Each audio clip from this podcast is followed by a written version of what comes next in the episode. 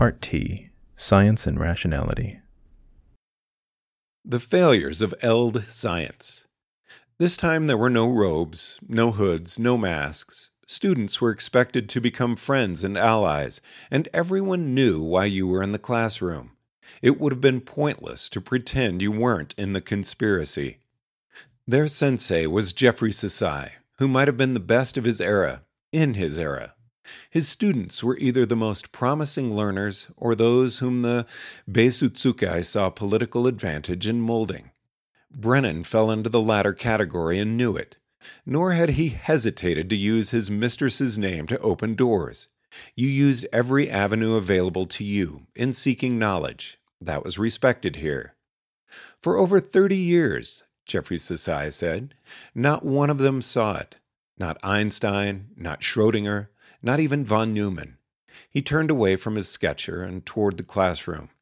I pose to you to the question, how did they fail? The students exchanged quick glances, a calculus of mutual risk between the wary and the merely baffled. Jeffreyssai was known to play games. Finally, Hiriwa, called the Black, leaned forward, jangling slightly as her equation-carved bracelets shifted on her ankles. By your years given, Sensei, this was two hundred fifty years after Newton. Surely the scientists of that era must have grokked the concept of a universal law. Knowing the universal law of gravity, said the student, Taji, from a nearby seat, is not the same as understanding the concept of a universal law. He was one of the promising ones, as was Hiriwa. Hiriwa frowned. No, it was said that Newton had been praised for discovering the first universal, even in his own era. So it was known. Hiriwa paused. But Newton himself would have been gone. Was there a religious injunction against proposing further universals? Did they refrain out of respect for Newton, or were they waiting for his ghost to speak? I am not clear on how Eld Science was motivated. No, murmured Taji, a laugh in his voice. You really, really aren't. Jeffreyssai's expression was kindly. Hiriwa, it wasn't religion, and it wasn't lead in the drinking water, and they didn't all have Alzheimer's, and they weren't sitting around all day reading webcomics. Forget the catalog of horrors out of ancient times. Just think in terms of cognitive errors. What could Eld Science have been thinking wrong? Hiriwa sat back with a sigh. Sensei, I truly cannot imagine a snafu that would do that. It wouldn't be just one mistake, Taji corrected her. As the saying goes, mistakes don't travel alone. They hunt in packs. But the entire human species? Said Hiriwa. Thirty years? It wasn't the entire human species, Hiriwa, said Stirling. He was one of the older-looking students, wearing a short beard speckled in gray. Maybe one in a hundred thousand could have written out Schrodinger's equation from memory, so that would have been their first and primary error, failure to concentrate their forces. Spare us the propaganda, Jeffreyssai's gaze was suddenly fierce. You are not here to proselytize for the cooperative conspiracy, my lord politician. Bend not the truth to make your points. I believe your conspiracy has a phrase, comparative advantage. Do you really think that it would have helped to call in the whole human species as it existed at that time to debate quantum physics? Stirling didn't flinch. Perhaps not, Sensei, he said, but if you are to compare that era to this one, it is a consideration. Jeffreyssai moved his hand flatly through the air, the maybe gesture he used to dismiss an argument that was true but not relevant. It is not what I would call a primary mistake. The puzzle should not have required a billion physicists to solve. I can think of more specific ancient horrors, said Taji, spending all day writing grant proposals, teaching undergraduates who would rather be somewhere else, needing to publish thirty papers a year to get tenure. But we are not speaking of only the lower status scientists, said Yin. She wore a slightly teasing grin. It was said of Schrodinger that he retired to a villa for a month, with his mistress to provide inspiration, and emerged with his eponymous equation. We consider it a famous historical success of our methodology. Some Eld physicists did understand how to focus their mental energies, and would have been senior enough to do so had they chose. True, Taji said, in the end administrative burdens are only a generic obstacle. Likewise, such answers as, they were not trained in probability theory and did not know of cognitive biases.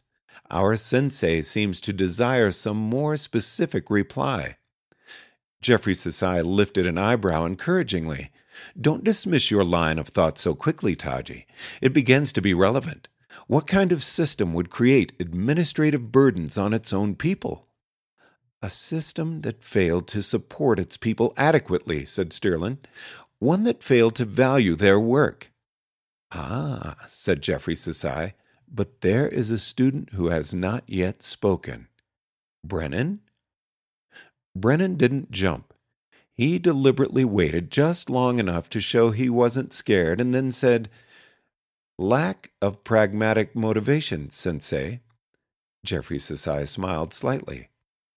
Expand? What kind of system would create administrative burdens on its own people? Their sensei had asked them. The other students were pursuing their own lines of thought. Brennan, hanging back, had more attention to spare for his teacher's few hints.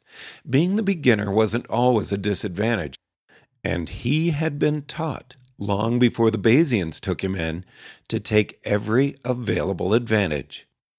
The Manhattan Project, Brennan said, was launched with a specific technological end in sight, a weapon of great power in time of war. But the error that Eld Science committed with respect to quantum physics had no immediate consequences for their technology. They were confused, but they had no desperate need for an answer. Otherwise, the surrounding system would have removed all burdens from their effort to solve it. Surely the Manhattan Project must have done so. Taji, do you know? Taji looked thoughtful. Not all burdens, but I'm pretty sure they weren't writing grant proposals in the middle of their work. So, Jeffreyssai said. He advanced a few steps, stood directly in front of Brennan's desk. You think Eld scientists simply weren't trying hard enough because their art had no military applications? A rather competitive point of view, I should think. Not necessarily, Brennan said calmly.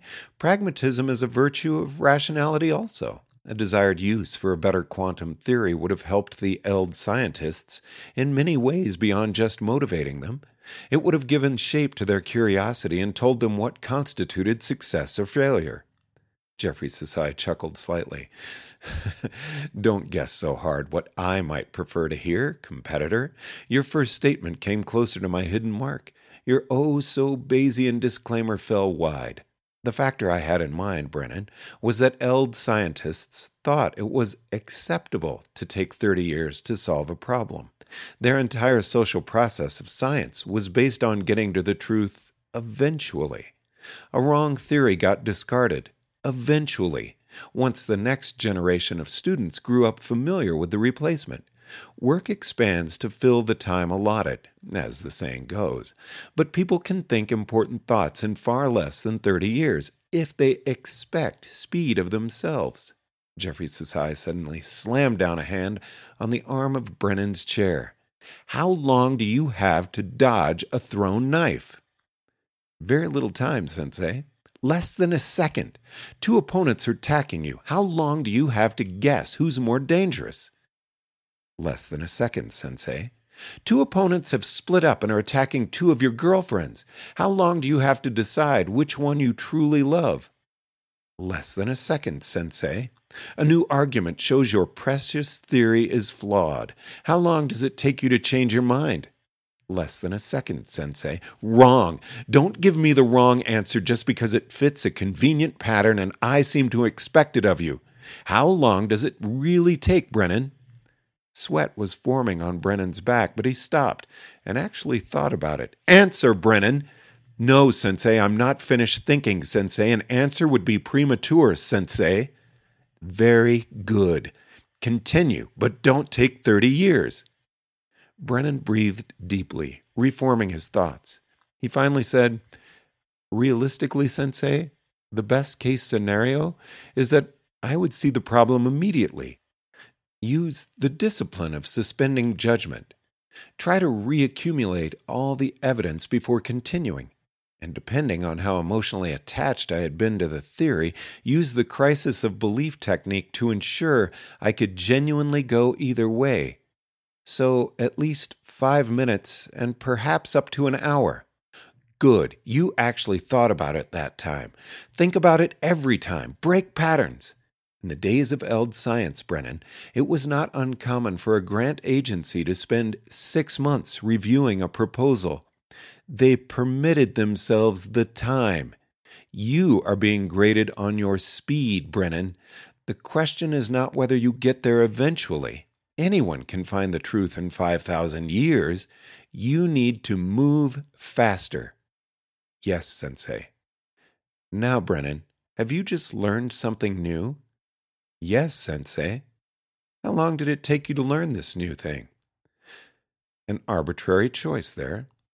Less than a minute, Sensei, from the boundary that seems most obvious. Less than a minute, Jeffreyssai repeated. So, Brennan, how long do you think it should take to solve a major scientific problem, if you are not wasting any time? Now, there was a trapped question if Brennan had ever heard one. There was no way to guess what time period Jeffreyssai had in mind, what the sensei would consider too long or too short, which meant that the only way out was to just try for the genuine truth.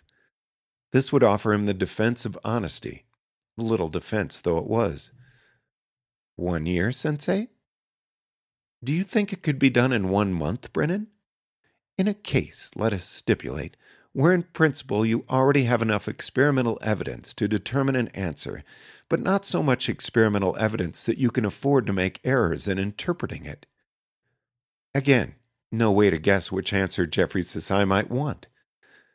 One month seems like an unrealistically short time to me, Sensei. A short time, Jeffreyssai said incredulously. How many minutes in thirty days? Hiriwa? forty-three thousand two hundred, Sensei, she answered.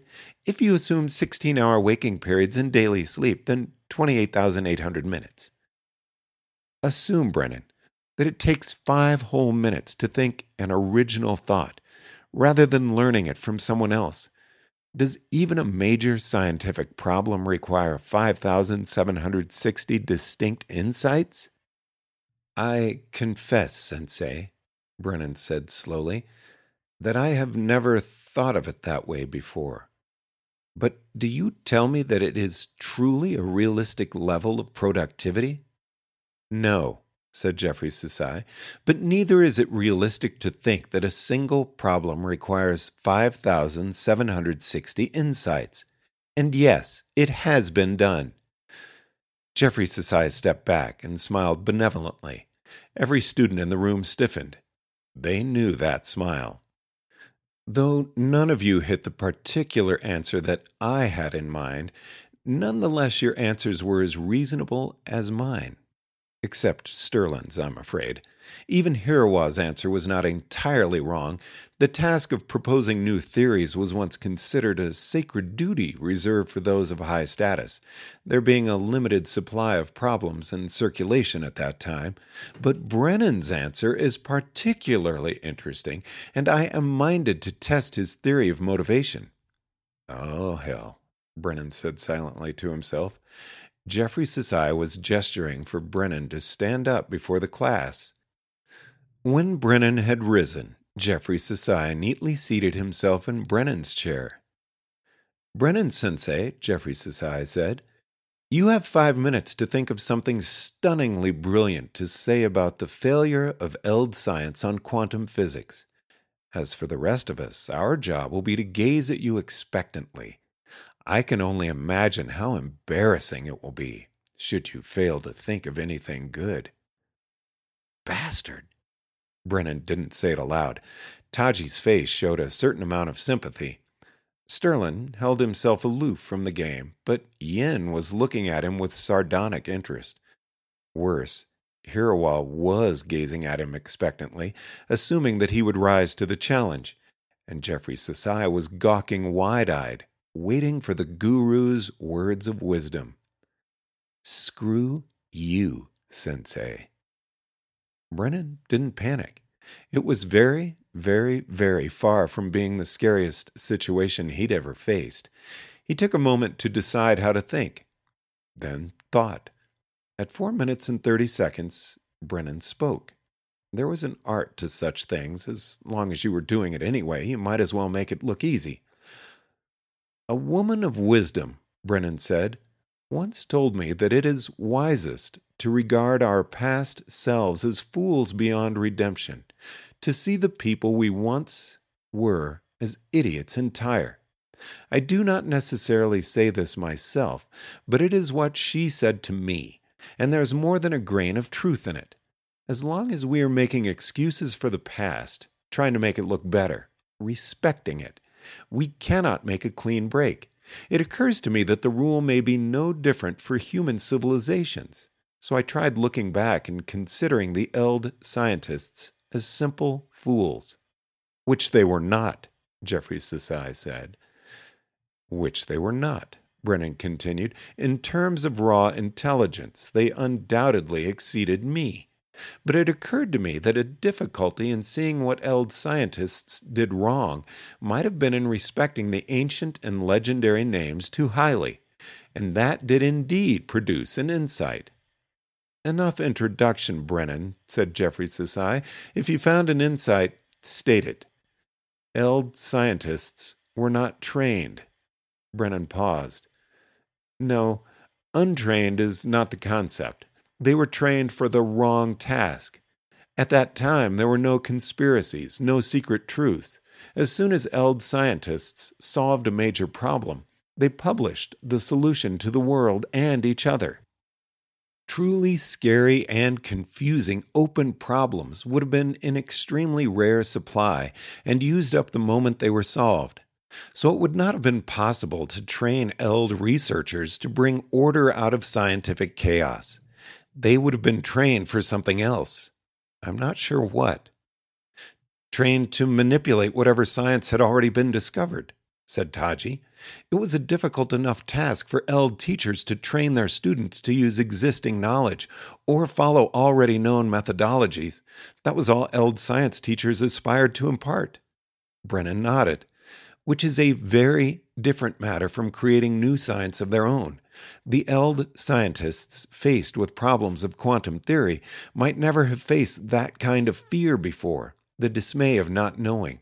The Eld scientists might have seized on unsatisfactory answers prematurely because they were accustomed to working with a neat, agreed-upon body of knowledge." "Good, Brennan," murmured Jeffreyssai. "But above all," Brennan continued, "an Eld scientist couldn't have practiced the actual problem the quantum scientists faced, that of resolving a major confusion. It was something you did once per lifetime if you were lucky, and as Hiriwa observed, Newton would no longer have been around. So while the Eld physicists who messed up quantum theory were not unintelligent, they were, in a strong sense, amateurs, ad-libbing the whole process of paradigm shift." "And no probability theory," Hiriwa noted, "so anyone who did succeed at the problem would have no idea what they'd just done. They wouldn't be able to communicate it to anyone else except vaguely." "Yes," Stirling said, "and it was only a handful of people who could tackle the problem at all, with no training in doing so. Those are the physicists whose names have passed down to us. A handful of people making a handful of discoveries each. It would not have been enough to sustain a community. Each Eld scientist tackling a new paradigm shift would have needed to rediscover the rules from scratch." Jeffreyssai rose from Brennan's desk. "Acceptable, Brennan. You surprise me, in fact. I shall have to give further thought to this method of yours." Jeffreyssai went to the classroom door and then looked back. "However, I did have in mind at least one other major flaw of Eld science which none of you suggested. I expect to receive a list of possible flaws tomorrow. I expect the flaw I have in mind to be on the list. You have four hundred eighty minutes, excluding sleep time. I see five of you here. The challenge does not require more than four hundred eighty insights to solve, nor more than ninety-six insights in series." And Jeffreyssai left the room.